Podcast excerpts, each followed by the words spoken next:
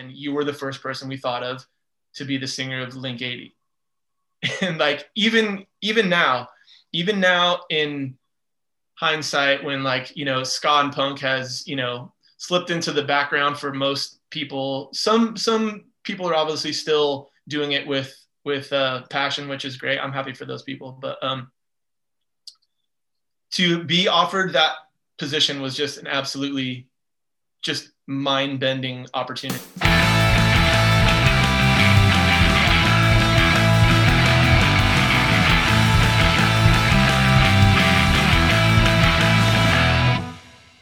Ryan Noble, how the hell are you, sir? Good, brother. What's going on? Good to see you, Andy. Dude, it is excellent to see you. Ryan fucking Noble. Ryan, Admiral, Predator, Batman, Chuck Norris, Noble, the third, Esquire, PhD. Yeah. yeah. Uh, anyone who does not know who this wonderful gentleman is, this is Ryan Noble, who many of you may know of from the various bands he's been in over the years. He's a dear friend of mine. I've known you for God, going on like 25 years, like mm-hmm. right around 25 years. Um, let's see. Let's go down the list. You've been a member of the Blast Bandits, who mm-hmm. that's how I met you, uh, which turned into OFS. Which uh, led you to joining Link 80, and mm-hmm. then DESA and the Soft White 60s. And right. you also had uh, an obscure project called the Cleveland Browns for a little while. That's right. Mm-hmm. Um, and then I know you have some solo material that you've done under your own name. Um, yeah. Are there any other projects that I'm missing? Um, well, the, you know, I've um, I've jumped on with a couple other bands at different times. Like um, uh, like I jumped, I played a couple. Sh- like I think I played I've played a couple shows with Dave Smallin from uh, Streets of Nowhere back in the day, but you know that was like very very brief, but it does it does go into the archive. Um, right. I've uh, recently been playing playing bass with um, a buddy of mine, and actually a really brilliant art, uh, artist by the name of Evan Mile. Mm. Um, uh, he's a buddy of mine that moved down to LA not too long ago, and um, I just am a I'm a I'm a fan of his work independently. We, we also happen to be buddies too, but um, I've been playing with him a little bit. I played a few few shows with him. Um, then the uh, Titanic sank, and now we haven't played any shows in a while. Um, but yeah, um, I mean, I had a little a little solo project called The Moment. It was way back in the day. But it was basically um, me making beats on a little Casio keyboard into a four track tape machine. Uh, very obscure. Very few of you will remember that, but um, yeah and then you know i've been writing songs all my the the whole time since even before the blast bandits there was this really you know short short lived but very fun band called last of none that was um just here for here for a hot second but i did learn some tricks of the trade you know like the first band where i ever had to go to a band practice and so so forth but um but uh so long story short, I've been writing songs all my life pretty much. And um, so only very recently have I started to release that that stuff. Um, there's been a few a few things out. I think I put out I put out a song on the Save Matt compilation, um, which was a very obscure fun fundraising project that we did in Ripon. Um, but I recently released a song uh, called "Safe from the Noise of the World" that was uh, kind of sort of pandemic inspired, but not exclusively that. But um, yeah, I have a whole bunch of music that is unreleased. Um, a lot of my closer friends and family have heard some of it, um, and I'm looking forward to starting to release some of that pretty soon here.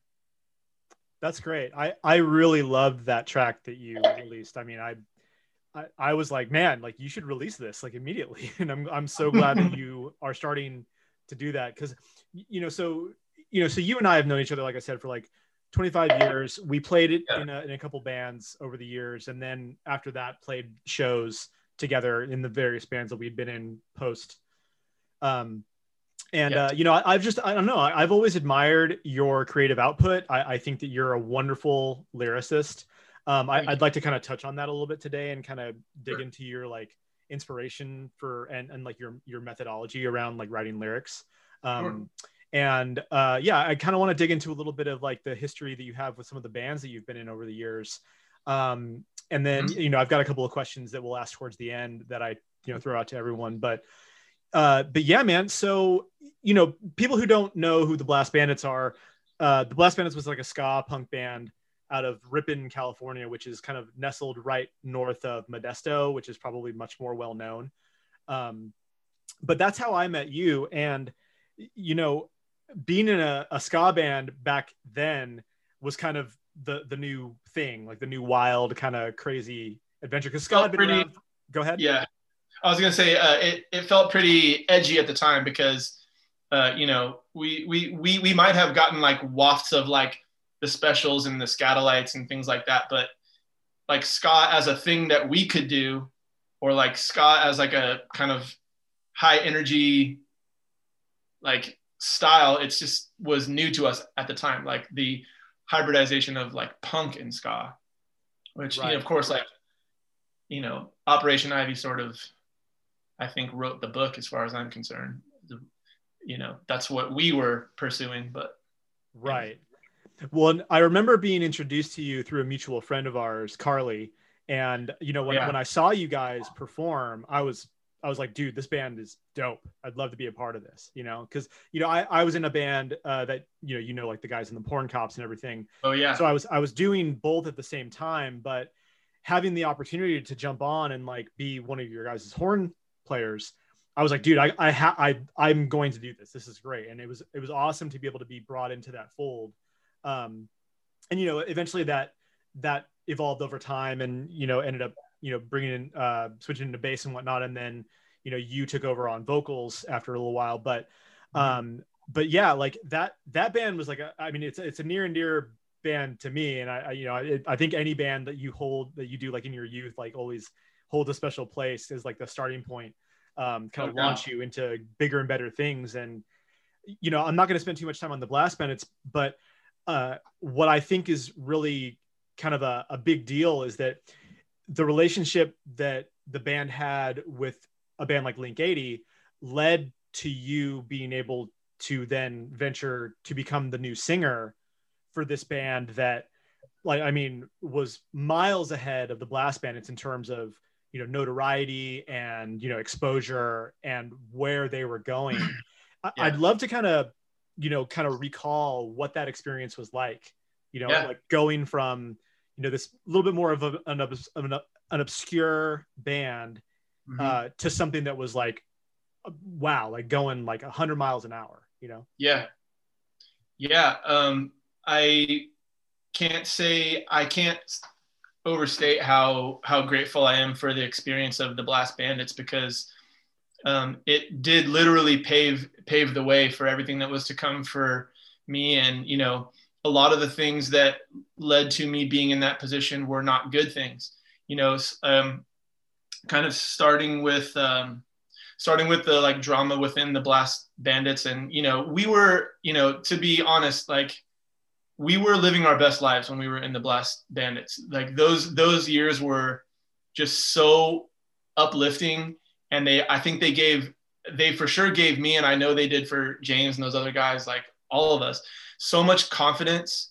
We were kind of dorks at school, and it was like, you know, all of a sudden we had like the football team like coming to see like guys from the football team coming to see us perform, and like kind of like cholo gangster kids coming to see us play, and it was, you know, it it did it did something for our personal confidence first off, but then you know it we, we were high school age kids, so drama naturally is going to ensue. We all had like our own kind of egos, and so those kind of personal conflicts started breaking the breaking that awesome ride up, and you know turning the that sort of like perfect running machine into a crumbling machine. But we sort of put the pieces back together.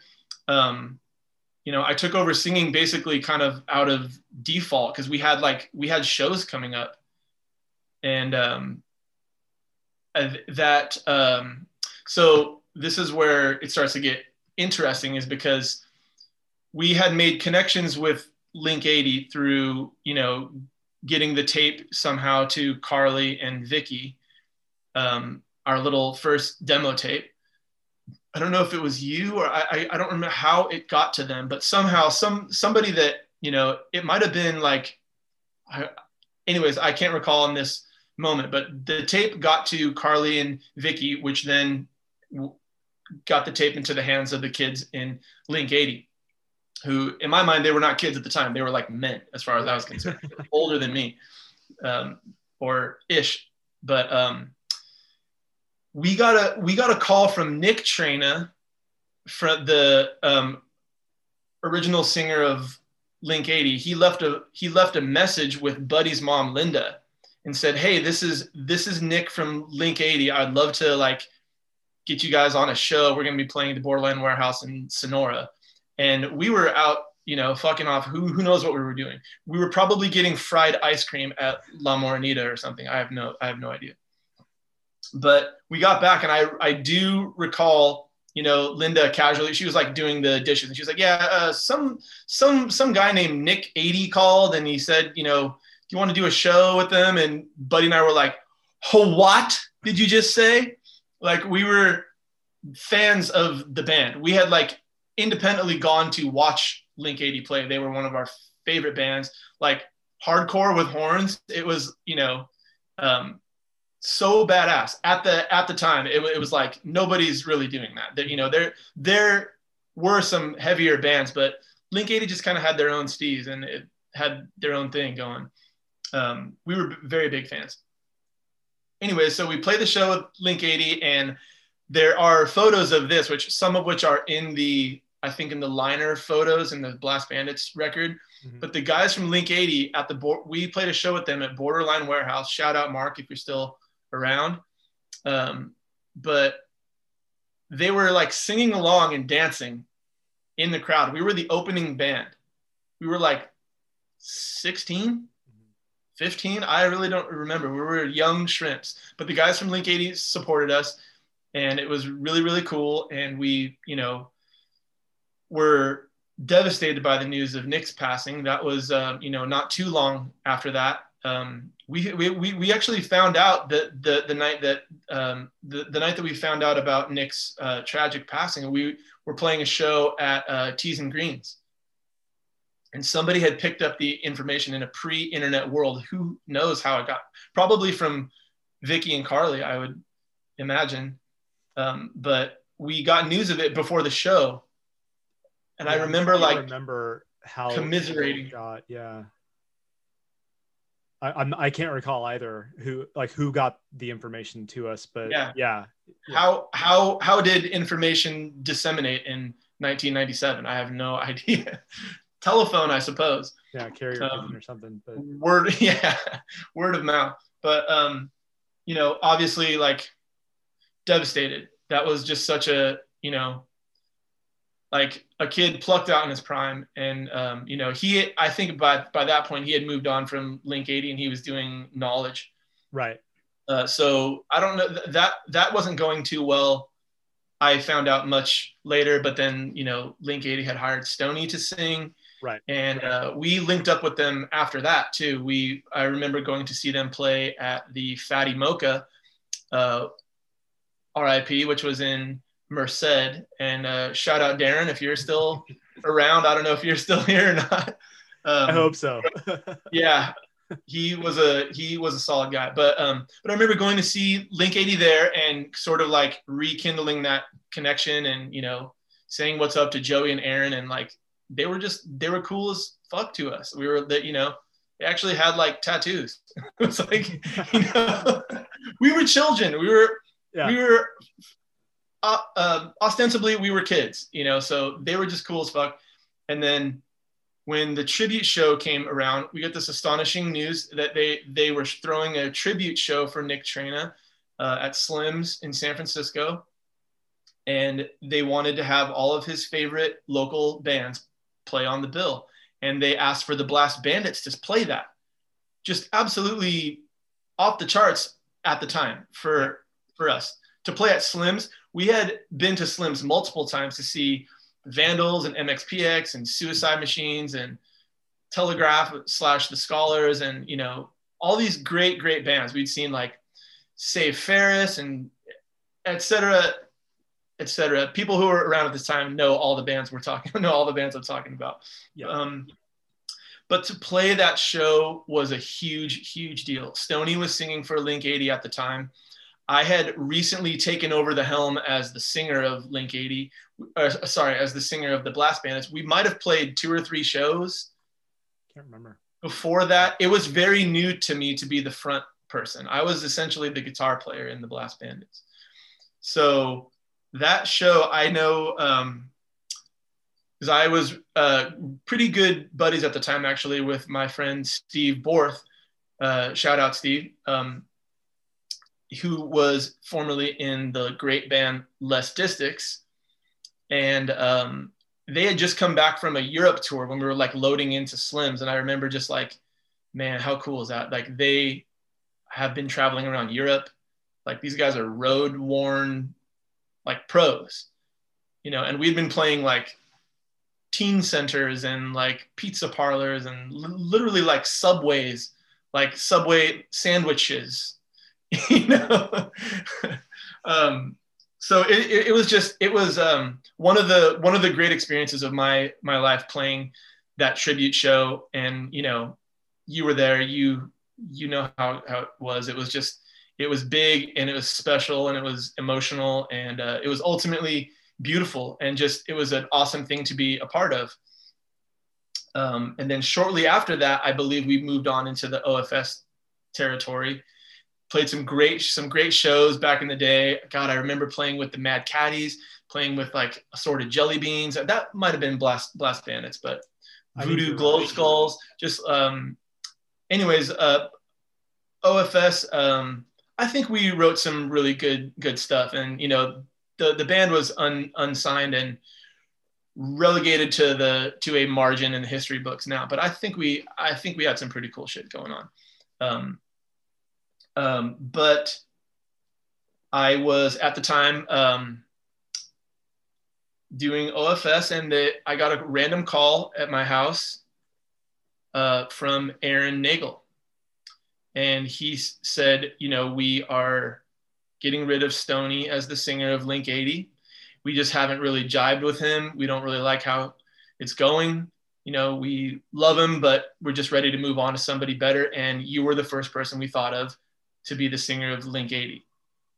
And like even even now, even now in hindsight, when like you know ska and punk has you know slipped into the background for most people, some some people are obviously still doing it with with uh, passion, which is great. I'm happy for those people. But um,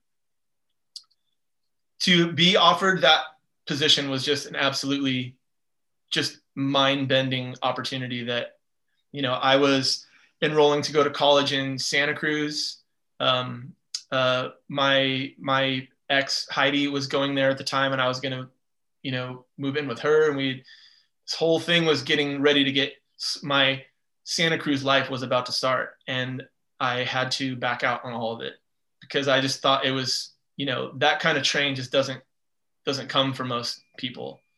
Um, and so I had to take the opportunity. And Aaron said, you know, well, you're you don't have the job yet. You have to come out and try out.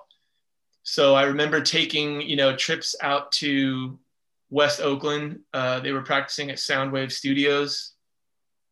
Um, and I, you know, rushed through and learned the songs and tried to do my best Nick Traina impersonations. You know, obviously, I know that I it could never be it could never be that. It, you know, I, I I had to do my best because you know Nick was a very you know I as I came to learn later through you know talking with his close friends in Link 80, he was a complicated guy, very like emotional, very talented, lots of you know. A, a very fortunate person in one sense to be from a very you know well-to-do family and you know a lot of opportunity presented itself and that helped link 80 get where they were without question um, but then also the baggage that comes along with that of you know being um, you know having like manic depression issues and uh, just you know just the drama of being a young person period you know and uh, you know he sadly succumbed to it. But um, so in in short, it was you know not not all good things that led to me being there, but I'm really really grateful that um, I got to do it. It, it was a it was a, a life changing experience to say the very least. Being in Link 80. Absolutely, and you know I, I remember at the time feeling really excited for you because you know here here we are in this band that is is doing our best to try to like you said write good songs and something that we could feel really proud of doing and trying to grow as a band mm-hmm. and i mean I, I remember we we had ambitions to try to turn that band into something bigger than what it was um, i'm trying to remember if at the time if if because you were then going to be going to school if if we had plans to like dissolve it formally or not. Um, I don't think we were, but but then you know you had this opportunity come your way, and we're like, dude, you should do this. Like, yes, do it. You know, and we were really stoked when it happened because here we go, dude, one of our best fucking friends and super talented, well deserving guy has this great opportunity to go and travel the world, you know, and play in a band that we all collectively held in such high regard. And sure. I wanted to ask you on that note, like, mm-hmm. I mean, because I remember you telling us some of these stories of like some of the places that you were playing, like buh, you know, like playing. like, we played in buh, buh. But um, like, if there was any particular, like, maybe like if, if you could find uh, a particular story that st- stood out as like, like this was like a a perfect example of like a crazy tour night. Um, yeah, gosh, that is a, you know, that's, that's a, that's a hard one as any, as any artist that's toured a lot will tell you, it's hard to sort of like, you know, through the, like the hot, the, the hodgepodge of the whole story to like pull things out. But, um, there are some, you know, some experiences I do really remember fondly. Um, um, like one in particular was my, my first show with Link 80 was at a place called Jerry's Pizza.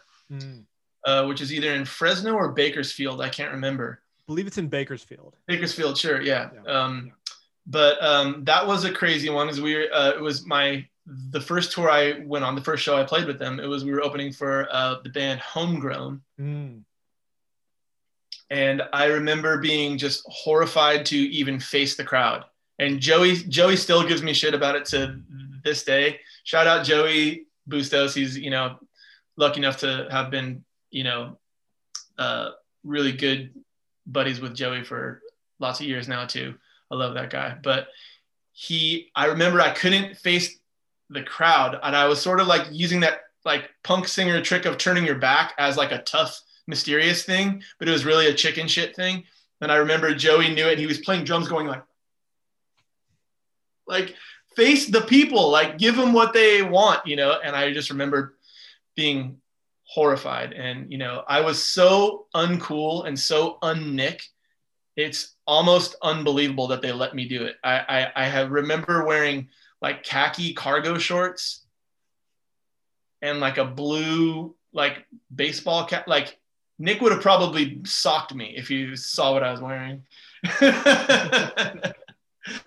um, but that, so that, that's, that's one kind of like indelible moment. But I, I mean, such crazy, wonderful things like uh, playing the Underworld in London uh, was like the most one of the most astonishing audiences I've ever played for, where it was just like pure energy, like front to back, a big packed crowd. Um, playing in um, Japan, I know that you know I'm also not unique in finding Japan completely fascinating and I know that a lot of artists that have toured, I'm sure a lot of the artists you've talked to in your show have brought up Japan. It's it's really it's a really beautiful and exciting place, and um, you know, just a great opportunity to put the United States in perspective, and to finally and you know fairly acknowledge that the United States is not the center of the world, and that it is not the coolest place in the world necessarily, and so on and so forth.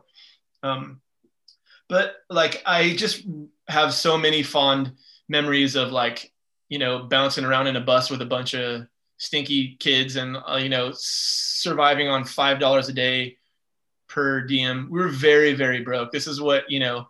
I think a lot of the you know a lot of the um, the fans and followers of the of the the band tend to sort of glorify the artist some of the times. Uh, we didn't have shit. We we were broke. We were stinky. We ate like shit. Like we, you know, we were struggling. We were like, you know, um, we were struggling, but um, yeah, I don't, I, I can't really think of anything in particular beyond those kind of key points, but you know, just the general memory of just driving ourselves around, like in hindsight, thinking back about being, you know, 19 years old and driving all over the country with a trailer and a van just seems like a bad idea. right. Well, and it's I like I think it's I think it's really funny and like you know you and I are you know of a certain age at this point like you know we're not like yeah old people you know like old old but we're certainly not spring chickens you know uh, but we've been doing this for a while now and we both understand what it means to go out on the road without a cell yeah. phone without a fucking you know laptop. You know we we know what it's like to have to literally pull out a map and just be like oh shit is that oh fuck we missed the turn you know? Yeah. Like that's a real problem that you had to deal with often.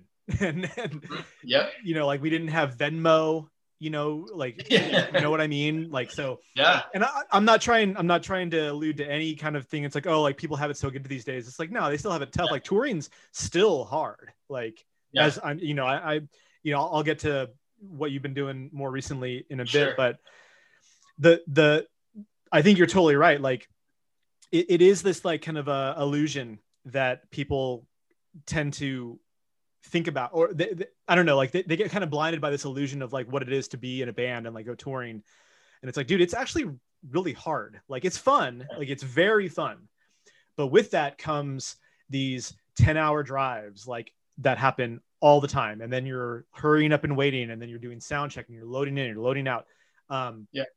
Yeah. And uh I, but you know I, I, appreciate you like at least trying to give me some perspective because um I, I i've heard a lot of your stories um and i'm sure you have like a million of them but um but yeah man I, with with link 80 like there's a, there's also another um blast bandits connection because barry ended up joining up with link 80 after mm-hmm. the fact. So that it's kind of like um i don't know like i i, I just think that that kind of speaks to the the community aspect of like these bands like back then and how you know link 80 and blast bandits connection like isn't um a unique thing like there's been other bands where it's like you know they've pulled from you know various yeah. and, and whatnot i did want to ask you like with with regards to now becoming what at that point would have been, I think technically the fourth singer for Link 80 because there was Jeff Acree, then Nick, Jeff and Acree, then Stony. And then mm-hmm. you. Um, I mean, at that point, since they had been through a few singers, maybe it wasn't as um, negative of an out or um, like maybe there wasn't as much negativity that came with it. But did you face any like harsh criticism from people like like Die Hard, sure. like like dude, you guys got to give up. You know, like this isn't the same. You know. Um, yeah, yeah, there there there were people that uh, spoke along those lines, and um, I, you know, I don't blame them. I like all I can really say is that I was grateful for my opportunity. It was too cool and rare of an opportunity for me to pass up. I'm deeply, deeply grateful for that experience. Um, while at the same time, I acknowledge that I didn't have, you know, neither the talent, the voice, the presence, nor the, you know, the the weight of personality that Nick Traina had, nor could anyone ever have that. I mean, he was a an absolute diamond, just a one of a kind person. Um, so um, I, I, I, do remember uh, on that on that first tour, one kid uh, we had played a, at the a show at the Ventura Theater in Southern California, and uh, this kid came up to me and he was like, Nick, that was so sick, man. Awesome show, Nick. And he did not know. He did not know. As far as he was concerned, I was Nick, and that was that. So, like, that happened a couple of times. Mm. And then, you know, we were also fortunate enough to have lived in the pre Twitter universe where I'm sure we would have heard a lot more about it had people the platform to do so. But we did, I did hear plenty of times, and there's no doubt in my my mind that whether they admit it or not. I know the guys in the band had their own doubts too. That they were just like, "Is this the thing? You know, is it, it is it still the thing?" And you know, um, I, like I said, I acknowledged that I could never be that, but it was just I it was too cool an opportunity. I had to do it, and I did it as best as I could. And you know, I I, I am just grateful for the opportunity, even though there were haters. I understand. You know, I totally totally get it. For sure, but but I think that yeah, I, I think that that was to be expected. You know, I, with um. Yeah with tsunami bomb like that's something that we have had to address mm-hmm. um, a, a, few times and i mean um, you know most people um, that that address that elephant in the room. Um, yeah. Usually, it's it's just a matter of kind of just saying, yeah, like we get it. Like, you, you know, you like this version of Tsunami Bomb, um, and you're not super keen on this version. Um, yeah, and that's okay. But this is what we are, you know, and yeah, we we hope that you're along with us for the ride. And you know, like it's it's not a matter of being offended. It's just a matter of being like, okay, right. like, we we get it. Like totally. we understand. Yeah.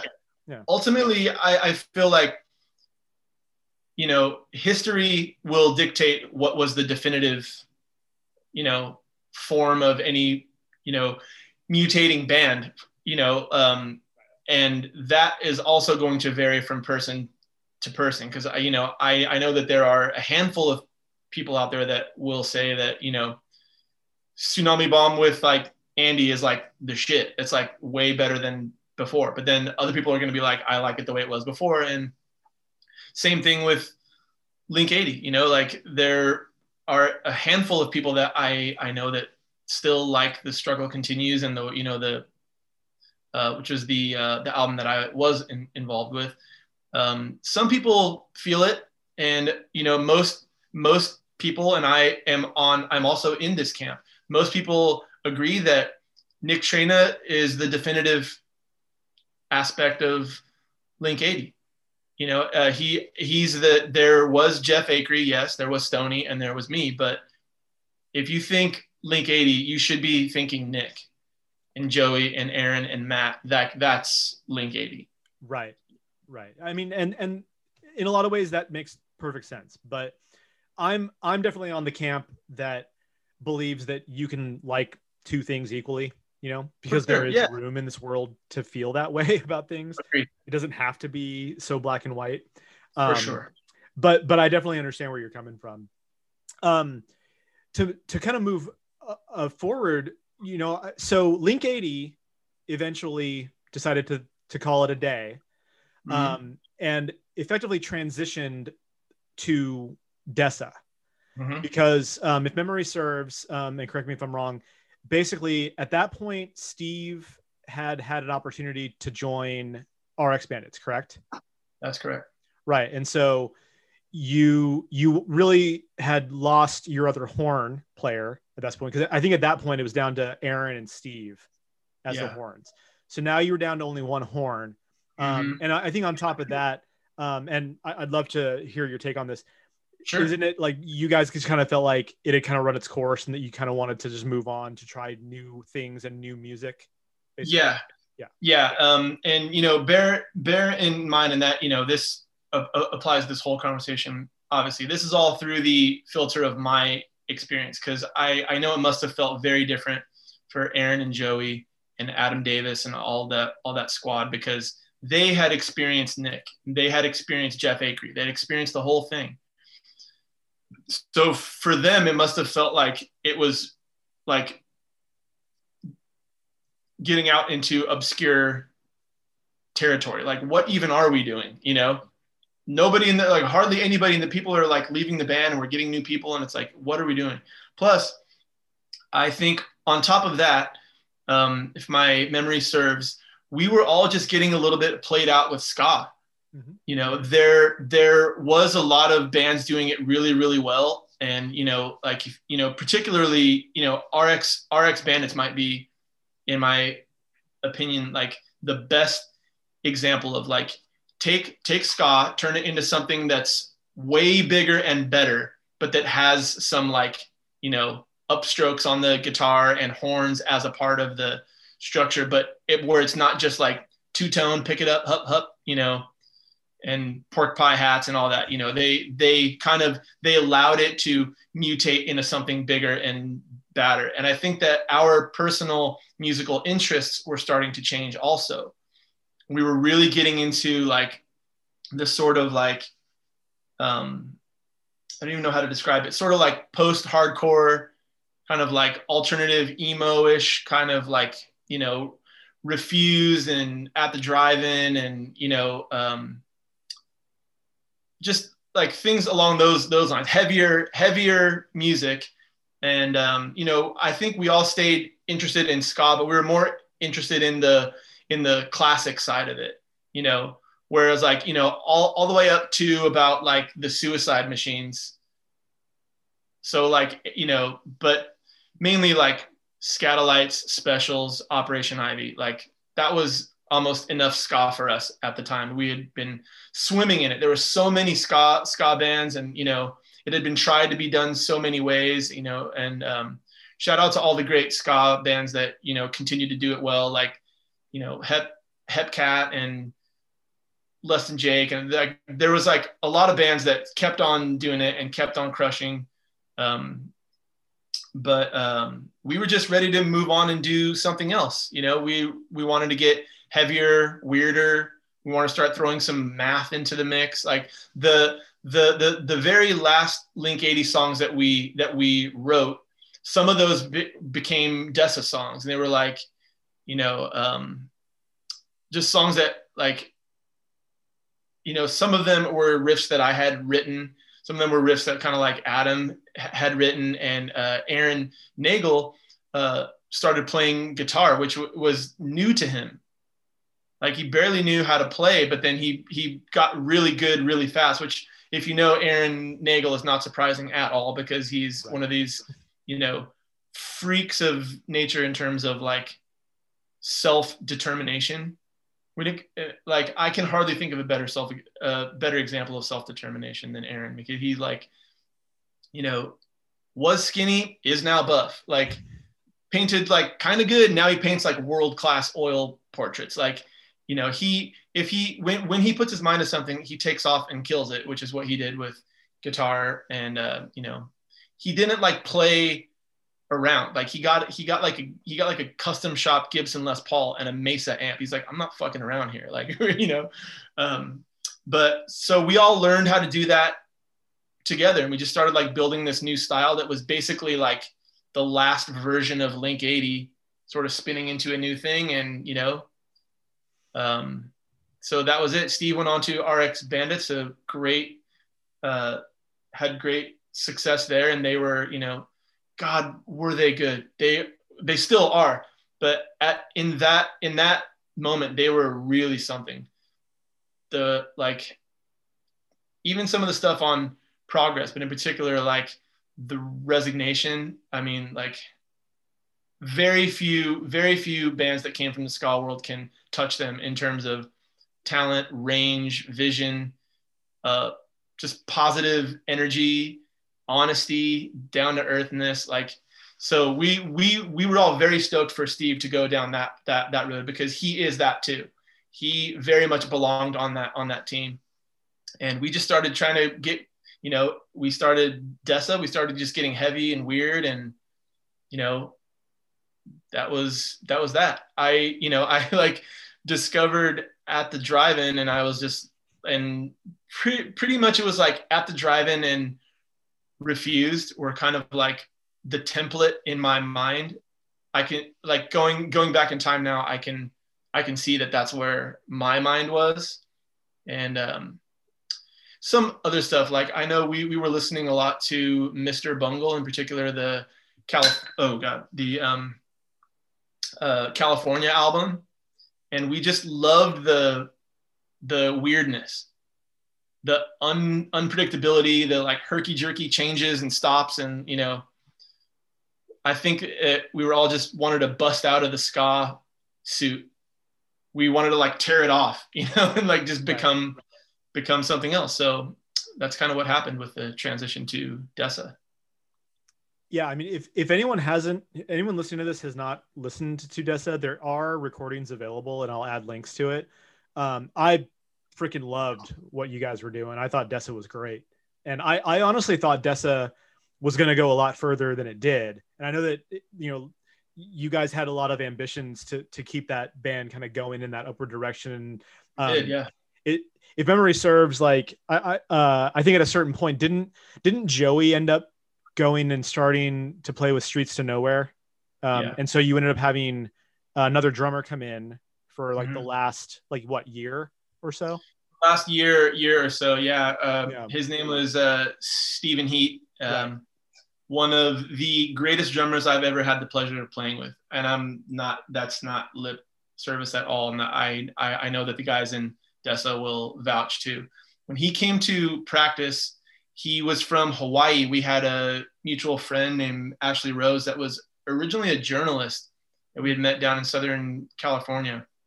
But she developed a relationship with Aaron. I, th- I think they were, you know, friends with like maybe a smattering of romance. I don't know, and I won't comment on that. But um, but she linked us up with Steven, and he was from Hawaii. He was working at a cafe in Haleiwa and surfing all day and just playing drums nonstop. He was a huge Jon Theodore fan um, uh, of the Mars Volta and Queens of the Stone Age and many other bands.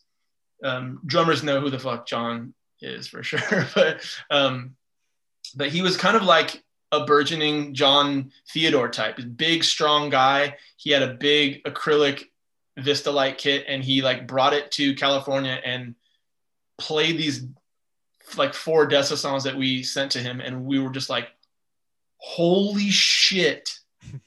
like we are going to be so much better now. You know, no offense to Joey, because the you know Joey has his own style of playing that no one else does exactly like that, and he still he still does have have that, and he's he's gone through the full gauntlet of like abuse from band members about like you need to practice more and you need to do like you know, and I personally am over that conversation now. I haven't said that to Joey in a long, long time. Um, it's just a different style. It's just a completely different style. Joey's tight and clean and he's got personality for fucking days, and that's why people like him, you know. But Steven was just an entirely different beat. He he was just like in terms of just talent, practice. He did actually have uh, an uh, academic background. Hmm. He had taken like music classes. He'd studied in college. He'd played in big big band. He studied like notation and jazz. So like he knew what he was doing. Hmm. Um, and it was uh, just a really a fun pleasure playing with playing with Steven. Yeah, no, I, I, I was super stoked every time I got a chance to see you guys, and like when you, you guys were turning out a lot of good content. I remember, I remember there was a time where you were releasing EPs very often. and that yeah. was kind of something that a lot of bands weren't doing at the time. And it mm-hmm. it seemed like you were trying to get a little ahead of the curve on that. Um, yeah, like I, I if memory if memory serves, wasn't there like somebody you were kind of working with as like a either a manager or a producer who kind of like was nudging you to do that? Well, there was, you know, there was. Uh, I'm kind of going back in my mind now, trying to remember how it went, how it went down. But we had um, a little hot second where we got um, affiliated with um, a label called Sargent House, which was right. run out of uh, southern Southern California. Uh, they had just started working with RX Bandits and um, with a really cool manager by the name of Cathy Pellow. Um, and so she sort of adopted us sight unseen. Like she liked the demos. And I would imagine, I don't know for, I, I don't know specifically, but I imagine somebody from the RXB camp probably vouched for us. Mm. And, you know, and said, like, check these guys out. So she was stoked and signed us, but it didn't really last. I don't think she was ultimately a big fan of the band when she saw us play play live, which is totally fair. Um, but so that the wheels came off that, but we had a lot of creative energy built up because we really wanted to like, we really wanted to blow up um, the next phase of our, our band. So we, we had a bunch of great material um, that, or that material that we were very proud of at the time that was supposed to go into this like Sargent House machine. Mm. Um, but it never really got to that that point. So we were just like, well, hell, let's just do it on our on our own, and you know, let's make these songs as you know crispy and crunchy as we can, and just do it DI, DIY. And this was even before the days of band Bandcamp, or maybe the very early early days of Bandcamp. We were we were like pr- making the CDs ourselves, and I was like hand screen printing covers, and I know Adam was involved in that. It, it was very DIY, which is kind of weird to like think that, you know, it obviously it was a long time ago, but at, at the time it felt like that was a, we had come a long way from the days of the Blast Bandits and, you know, making Kinko's cassette covers and, you know, that kind of thing. Uh, we thought we were a pretty advanced band. We had toured with Link 80 and all this stuff. So, um, but here we were DIY with no label, just hand making our own shit and like you know we did have we did have a website so we were you know so yeah i mean the internet was starting to pop off by that time for sure right um, so we were selling eps for five bucks online and doing mail order and selling them at shows and you know and i think now we ultimately ended up producing three eps toward the end uh, which fortunately are now available. They're they're all uh, Adam uh, Adam Davis. Shout out Adam D. I love you very much. Um, he put a lot of work into that and made that um, music available.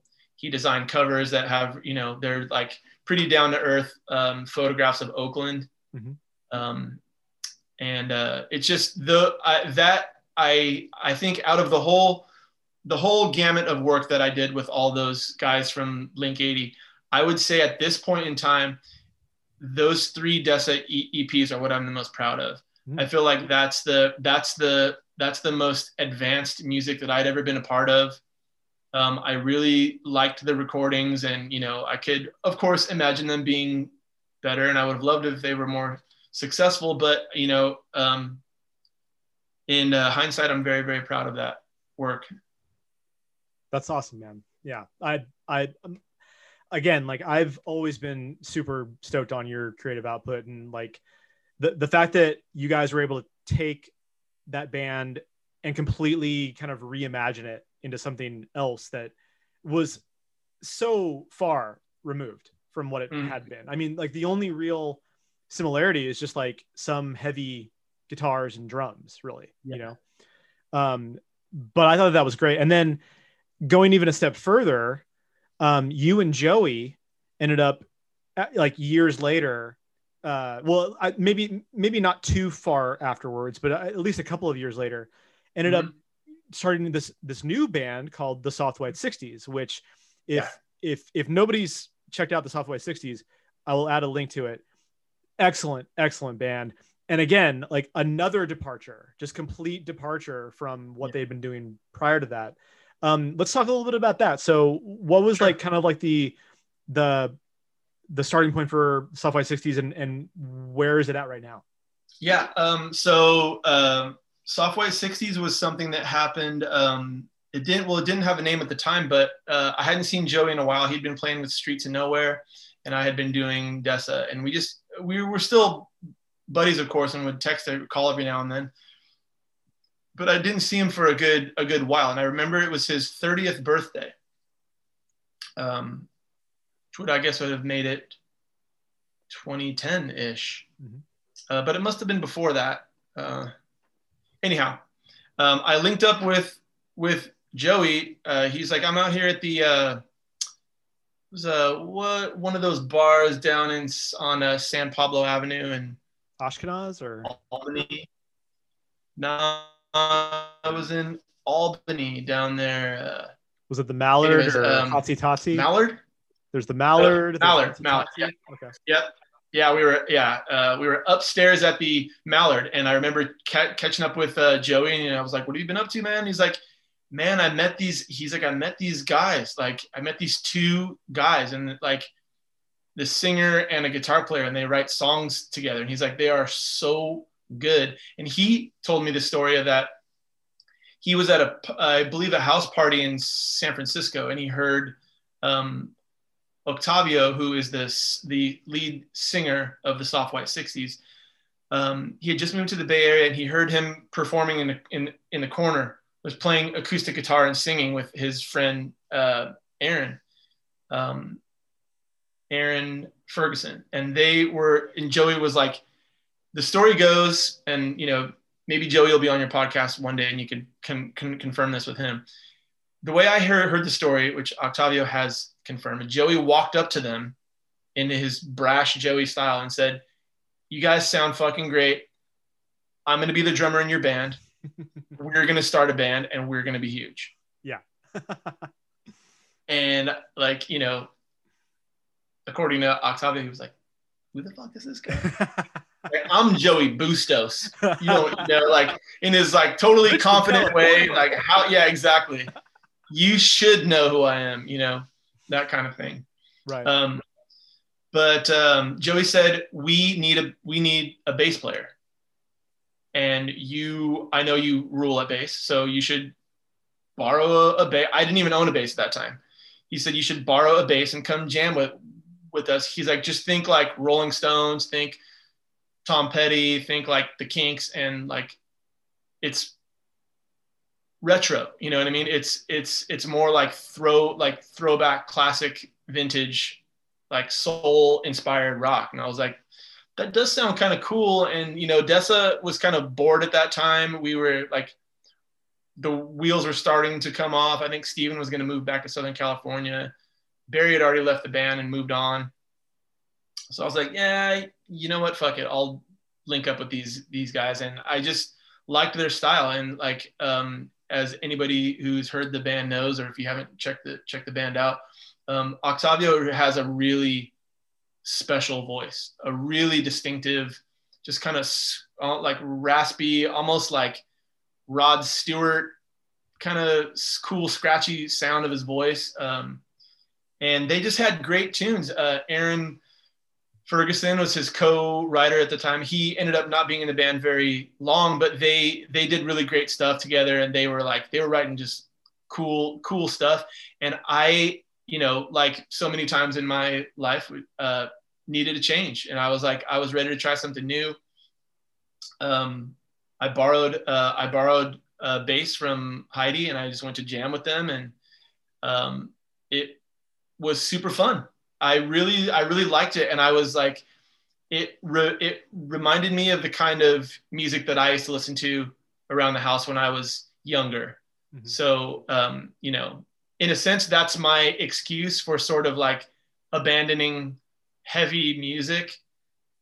Um, but at the same time, it was very refreshing to me at the time to be doing that. It felt cool and it felt new, and I was just ready to try something new. And I was like, oh, so you you you want to write some like Tom Petty, Otis Redding kind of stuff, like I could really get into that, like because I I like and love that kind of music, like sort of like classic like classic rock and Motown and like I I was like really stoked to try to start getting in getting in, getting into that and I you know was playing bass with Joey on drums. That was like so fun. That was instantly fun because we knew each other so so well that the rapport and the ability to communicate without saying anything like was almost kind of magical in a in a way. But you know really it's not magic. It's just earned through years of being brothers with somebody like you just you know like we would be playing and he would do a fill and like stick it perfectly and I'd just turn to him and just go, uh, you know, and he would just look at me like, fuck yeah, I got, you know. And also when it didn't go right, like there was this, um, you know, one of the uh, little sort of secret tricks that I would do that only he knows is I would, um, if I would fuck up a part live, and this is in the like early days of the soft white 60s, um, if I would fuck up a part live, I would do it again the next time around intentionally, just for for him. Yeah. You know, just to sort of just to sort of like make him laugh because you know, like one thing many years of experience of playing in a band has taught me is that a lot of times you are very critical about your performance and the people in the crowd have no idea like you landed a you know a full step flat and then you slid up and caught up to it. Like you know who noticed that? Almost nobody. Mm-hmm. maybe like the guy who is like a big bass player fan who's like in the front front row. Everyone else has no idea. So like basically joey and i have this this really fun like visual language and just a really fun um, connection that um, that we share. So the short of it is that the soft white 60s were super fun. I was really excited about the prospect of trying something completely new, and uh, I rolled with that. Yeah, that's cool. I mean, and you guys went on to do a lot of great stuff. I mean, I know that you guys got to play at Outside Lands.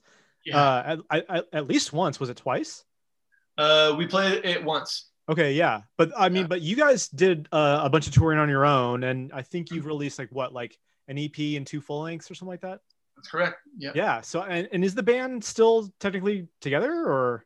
The band is technically together. Like, um, we haven't had any conversations to the contrary. It's just that, um, you know, we are we have been subjected to the same bullshit that all other bands have been subjected to, um, and I think there was also like a lot of personal stuff going on in everybody's lives that we just were pursuing in our own ways. Like um, uh, Octavio and his uh, now wife Melanie, they kind of had a cool thing going on because uh, Melanie got signed on. She's an actor and she got this really great gig working out of um, Vancouver, Canada. Mm-hmm. And so there was a magnetic pull for him to go up there to be with her. Um, uh, which is a smart move for him because she is awesome. They are awesome together. They're about to start a family. I know they're expecting. So congrats, Mel and Tavi. I miss you guys. um, but yeah, um, everyone's doing their their, uh, their their own thing at the moment. Uh, Aaron is really crushing in his own way. He's got um, a production company that he and his wife just started. Uh, he's producing music videos, and they're um, doing all kinds of interesting work. Uh, Joey's living in the Bay Area well, with his lovely girlfriend, and um, uh, shout out Alyssa Madden. and there, uh, yeah, there he's working and handling his business, and I'm doing the same down down here. So I'm I'm confident that there will be a day. I actually am going to be getting my uh, vaccine on Thursday. Great. Uh, so I'm I'm looking forward to starting to you know gradually incorporate back to uh, you know some kind of sense of normalcy. But I'm looking forward to getting back with those guys and uh, playing some of those tunes again for sure. Awesome. I believe we have not played our last show for sure. that's that's great because I, I I love you guys. I I've seen you guys many times, and uh, if and Thanks, when man. shows do come back, if you guys are playing shows, I would highly recommend that anyone everyone go check these guys out because they're badass. Thank you, brother. Yeah. Um, yeah, I wanted to ask you briefly about like your your lyric writing, you know, because mm-hmm. You've written some of my favorite lyrics, man, like hands down. And you know, um, you, like, you know, as somebody who I, like I struggle with writing lyrics, um, mm-hmm. and I know that it's just a muscle that you have to work and like you have to exercise it and you just have to practice, you know. Yeah. But you know, you I know are like a well like you're a very well read person, you know, and I know that you've written like a lot of poetry and stuff, but um like is there like a specific i guess process that you have in terms of like when you write the lyrics to a song? Mm, um it's a difficult question. I think uh you know most lyricists will confirm that it's not usually the same recipe. Sure. Um if you are one of those artists that has a uh, a workflow that you can turn on all the switches and start to generate stuff like that's really fortunate and very cool um, but for for me, I think it does. I think it does vary. And but one one thing that I think that ru- a common thread that runs through all of you know what I would consider my my better lyrics or like my more realized lyrics and like structures are that they start from a place of emotion. They start it starts from um, a real and actual thing you're feeling. I think that um, when if I'm trying to write something and I don't I'm not feeling anything emotionally, then I'm not a good lyricist. You know, it's I personally believe that when you have something to say that's driving you crazy or that you want to go sing on a mountaintop or that you want to like punch your fist through a wall and like you can't believe that you have to deal with it that's a great time to write because you know um yeah. And so in i believe that my my process is just a result of you know having read a whole bunch. I think getting into uh poetry as a teenager sort of changed my perspective about um what words could do and what words could could be and you know sort of trying to steer away from being generic like or from being overly simplified. And don't get me wrong there is a beauty to simplicity for sure. Like you know like the same like similar to like constructing a bonsai tree or something. Like you can do it sloppy you can do it or you can do it really beautifully. Like, so, you know, like think of those old like Motown songs that like, you know, I've got a woman way over town. She's good to me. Like that's not really deep, but the lyrics are good because they have rhythm. It's, you know, there are different aspects of lyrics that can make it good. It's the voice, it's the like the timbre, the rhythm, the music behind it, the message, and the um, originality of the words. So um, I think that the the the challenge, the name of the game, is getting those aspects to all dance together. Um, whereas uh, I and I always enjoy trying to take a little bit of a chance with uh, like sort of putting out a lyric that I'm not totally comfortable with, or putting something that's like a little, you know, um, specific. Like I, um, for for instance, to uh, to conjure my buddy Octavio from the Soft White Sixties, there's this one line that he he wrote that he he knows how I, I feel about it, but um, one of our songs where he's talking about uh, how lonely he is at home and he's like living in an apartment by himself, and he kind of was like, "There's got to be something bigger and better than than this. Like this kind of sucks." And one of the ways that he captures that feeling is he says, he conjures this image of beans in a bowl and rice on a plate. And it's like this very plain thing that he's eating, but it sort of conveys that like I there's better food out there than this. I don't have to eat beans and rice. Like there's like, you know, like that kind of thing where you take you take a, a big deep feeling and you sort of like pack it into a little pill. Mm when you take that little pill, you're like, I know that feeling. Mm. Um, and so, yeah, I don't know. I don't really have any advice for people who want to write lyrics except for just to, you know, tell the truth about how you feel and take some take some chances in the way you say it. Um, but because um, telling the telling the telling the truth through music is a difficult thing to do. Because in order to do that you have to admit that you are feeling a certain way. And so like if you're upset with somebody and you write a song about them they have to hear it. They have to they have to deal with it. And you know um but i think that that's what that's what that's what music is for. That's what art is art is for. It's to help you know it's to help you the writer process feelings. It's to help the you know the person who's um, consuming your work, the person who's experiencing your, your work, uh, like give uh, giving them an opportunity to share in what you're feeling. And, you know, none of these are original thoughts, but that that's just the truth of it. It's you know, tell tell the tell the truth in an interesting way.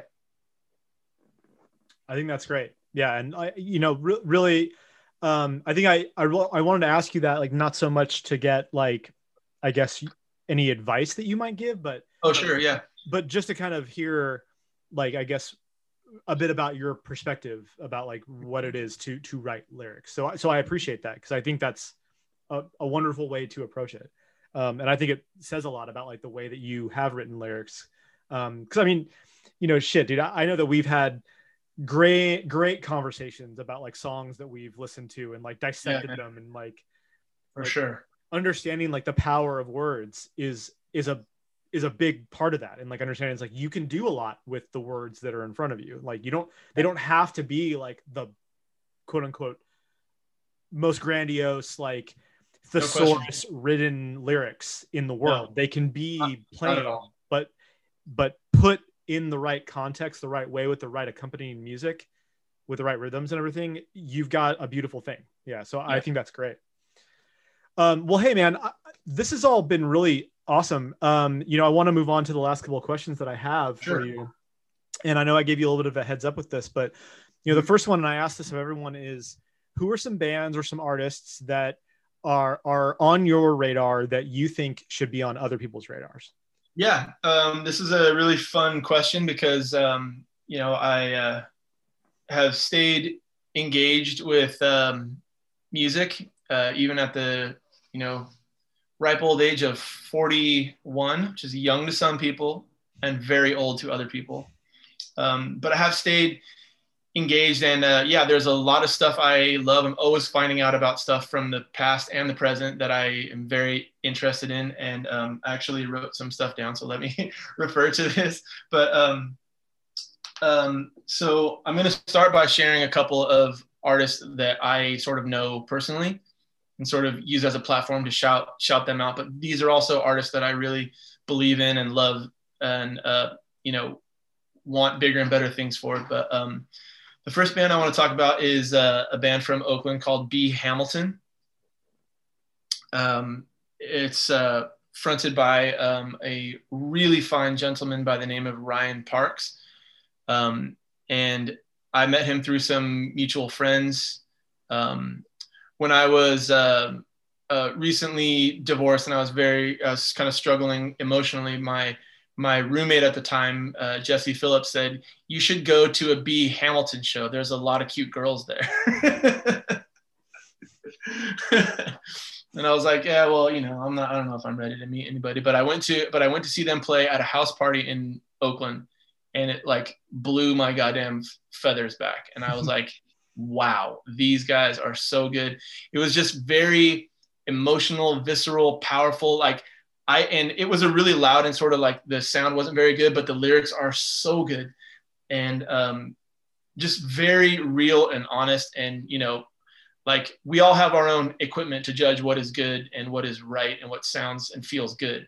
And that's going to vary from person to person. But when I when I heard B Hamilton, I was like, this is an authentic person. This is a this is a person bleeding into their microphone like the, the, putting it all out there like the anger the rage the like you know self-control lack of self-control like all, all these beautiful things. And um, uh, really cannot say enough about them. Uh, check out b hamilton if you haven't heard. Um, there's a song they, they have a song called gold tooth that I, is one of my all-time favorites. Uh, it's really beautiful. So check them out. Um, also the the the band that I mentioned earlier that I just started playing with, uh, my buddy's name, uh, Evan Myall. It's M uh, M Y A L L is his last name, and uh, he. I'm a huge fan. I feel really grateful to be able to jam with this guy, but um, he also writes very smooth, beautiful, kind of psychedelic um, indie rock, and uh, also very good lyrics, beautiful song structure, great, um, just great vibe and feel and he has a song called "Forever Mine" that I would recommend. Um, "Forever Mine" by Evan Myall. Um, and then, uh, yeah, there's just there's just a couple other people here in LA that I love and believe in. Uh, one is my buddy Greg Bernal. You can check him out on Spotify, and uh, he is just he's just a multi-talented person. Uh, he's a painter and a writer. He's a he composes film and TV scores, and he just ultimately writes really beautiful music. Uh, I'm a fan and a friend, and it's really one of those things where I sometimes get to make him play the songs for me when we hang out. Uh, like when we, it's when we kind of drink and sort of stay up a little too too late, and I'll pull the guitar out and sort of make sure he gets it and you know put him on the spot. But he he writes really beautiful songs. So check out Greg Bernal. Um, there's another friend of mine, Julia, that lives here in LA, and she has a project called Ron Ron Boy, which I don't know if it's named after this, but Ron Boy is the name of the debaucherous club from um, HBO show that's not gonna come to my mind right now. But any Succession. Oh, okay. You've seen the TV show Succession. There's a debaucherous club called Ron Boy. Anyway, um, my friend Julia is the uh, singer and mastermind behind that band, and she just has an astonishingly cool voice and writes really beautiful songs. And uh, I would recommend you check out Ron Boy. And then um, two two other people I, I wanted to shout out that are not musical artists, but that they are um, artists in other mediums. One is um, an acquaintance and friend of mine by the name of Daniel Healy. Uh, he is a visual artist who's doing some really interesting work. Um, he his technique of making art is just really interesting and it's different. He does things un- unlike anybody else I've ever seen. He does these uh, scotch tape transfers where he like pulls images out with scotch tape and then builds these insane cl- like collage drawings with them. Um, he's just doing some very interesting work. Uh, you can check him out on Instagram at to the invisible. Uh, but also look him up, Daniel Healy. And then one more person I want to shout out is a photographer that I'm a big fan of. Um, some of the work that I've been doing to make money is to work as a production assistant and sometimes a photo assistant on um, editorial shoots and ads and things like that. And uh, this photographer by the name of Michelle Groskopf um, is doing some really, really beautiful work. And she, I think, got her start as a, a street photographer in the Venice area. So she would kind of like roll around the Venice um, boardwalk area, which for anybody who's been there is a wild place to view humanity because there's the entire range of like the heart, the people with it, the worst situations and the people with the best situations sharing the same space. It's a very interesting place. Lots of weirdos and kooks and kids and you know, and so she started by you know photographing them, but now she's doing uh, like astonishing work. She's shooting for the New York Times, for the Smithsonian, and she's really crushing beautiful work. Check out Michelle Groskopf if you're into uh, like street style photography. And uh, those are my shout outs. That's great. Yeah, I'll I'll definitely provide uh, whatever links I can get for them um, in the in the liner notes and whatnot. Um, and I, am glad that you uh, included some visual artists. You know, because I mean, I I leave it open to interpretation. I mean, if you want to keep it at music, you can. If you want to keep it to any kind of art uh, medium, as far as concerned. So I appreciate that. Um, but you know, the the last question I have, and I know that people either love or hate this question, um, is if you if you could only listen to five records for the rest of your life, what would they be? Yeah, um, I put a lot of thought into into this, and I really harangued my lovely fiance Carrie with uh, questions like, "Should I like you know?" And I, I had all kinds of wacky ideas. One one thought was that well, I should pick stuff that I haven't heard before. Then I can get to get to know it, you know. And like, and I was like, well, I would have like some like Blue Note jazz box set with like you know 20 albums. And she's like, Ryan, that's not the question. Like you can't, you know, like we're not asking what 20 album compilation would you listen to, you know, but which was a fair point. So I, de- I, I, decided to rope it in and just answer simply. Um, five records that I love that I think have changed my life and perspective and uh, ones that I can listen to over and over again. I'm going to hit you with them right now. So love it. Uh, one of them is uh, Rubber Soul by the Beatles. Um, I'm sure the Beatles are in a lot of people's top top five, and for me, it's Rubber Soul was the record that where I sort of had my Beatles breakthrough, and I was because I was really trying to write songs at that time, and I was like, these guys are just the best at writing songs. So the Beatles, Rubber Soul, I'm still haven't gotten tired of it to this day. I, I can listen to it all the time. I love it. Uh, the next album is uh, 20 All Time Greatest Hits by James Brown. Uh, he has a lot of different records, but the Greatest Hits has all the ones that I love the most, uh, like Get Up Off of That Thing and Sex Machine and The Big Payback and so on and so forth. I just love James Brown so much. He's the epitome of just pure funk and feeling and vibe and, you know, like take that like poetry and throw it the fuck out the door. We like it's it's a it's a place where like academic like lyrics like don't make a lick of difference because he's busy getting the fuck down. That's what I love about James James Brown, and so I think we could all take a little key for you know take a little cue from from from that. Um, so James James Brown. Um, funny funny story about James Yeah. Brown actually is um when when I was in uh, the band California Redemption and we would Mm-hmm. tour, um, we actually listened to a lot of James Brown in Mhm. between like shows. Like Yeah. like we we would probably listen to James Brown every day. Yeah, I mean really, just because it was it's Yeah. just good. Yeah. it's so upbeat and Yeah. just like he's gonna have a good time, and you're welcome to jump on, but um, doesn't matter if you do or not because he's getting he's getting down. Yeah. Yeah. Uh, so, or you know, yeah, James James Brown, you know, rest in peace. No one can really touch him as, as Oh, far as just energy and vibe, and you know, like one of the greatest front frontmen of all time. Anyways, uh, moving along.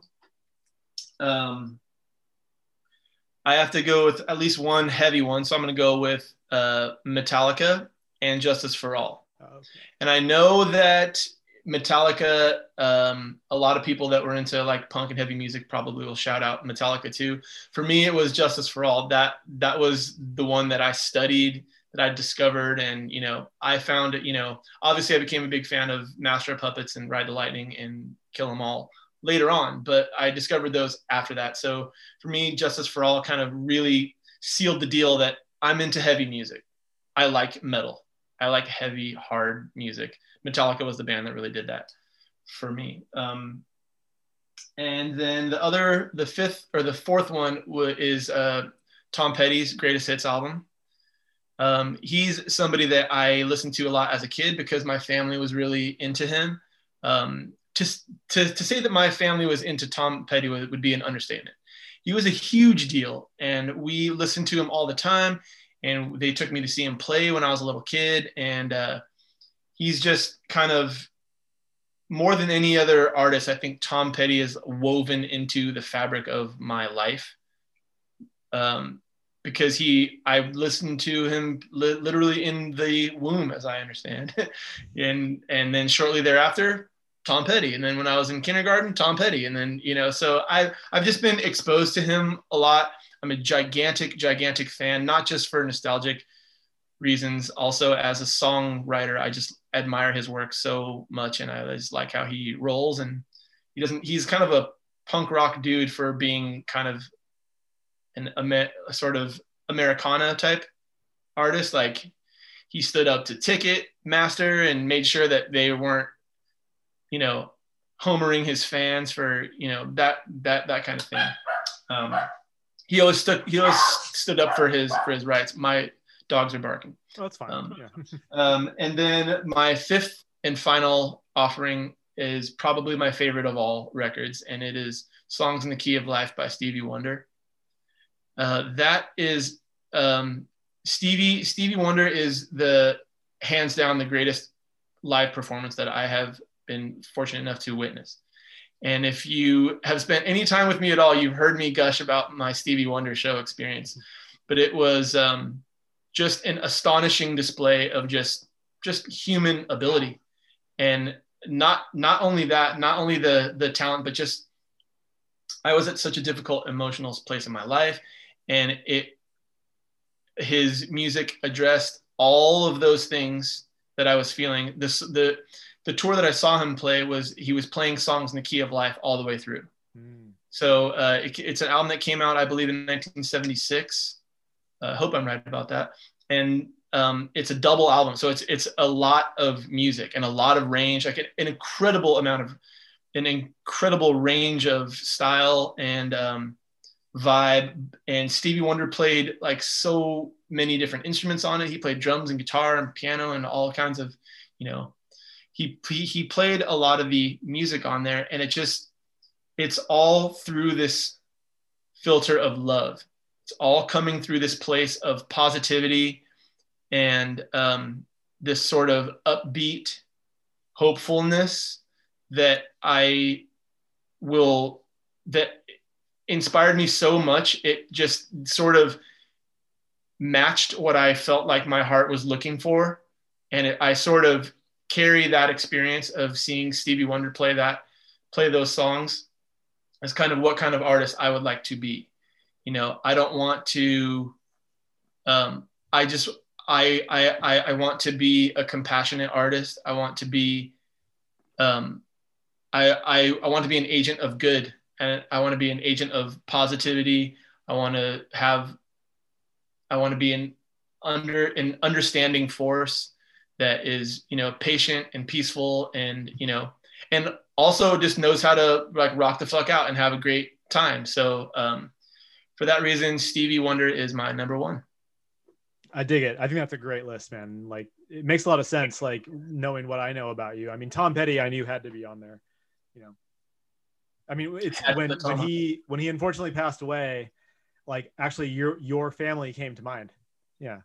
Oh wow. So yeah. I, I knew of I knew of like the the impact that that must have had, especially on like your dad and your mom. So yeah.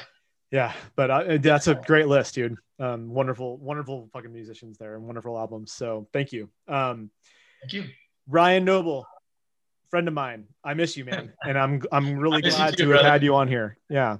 Um, yeah. Thank you so much for having me, man. I really appreciate it. It was fun uh, cracking open all these old these old eggs. Yeah. but um, but yeah, I'll I'll leave links for everything. So if anyone wants to, wants to check out either your um your your old projects or any of the new stuff that you've got going on, it'll be there. Um, once again, Ryan, thank you so much for being here. Always a pleasure, pleasure. to talk to you, man. All right, my man. Talk to you soon. Bye.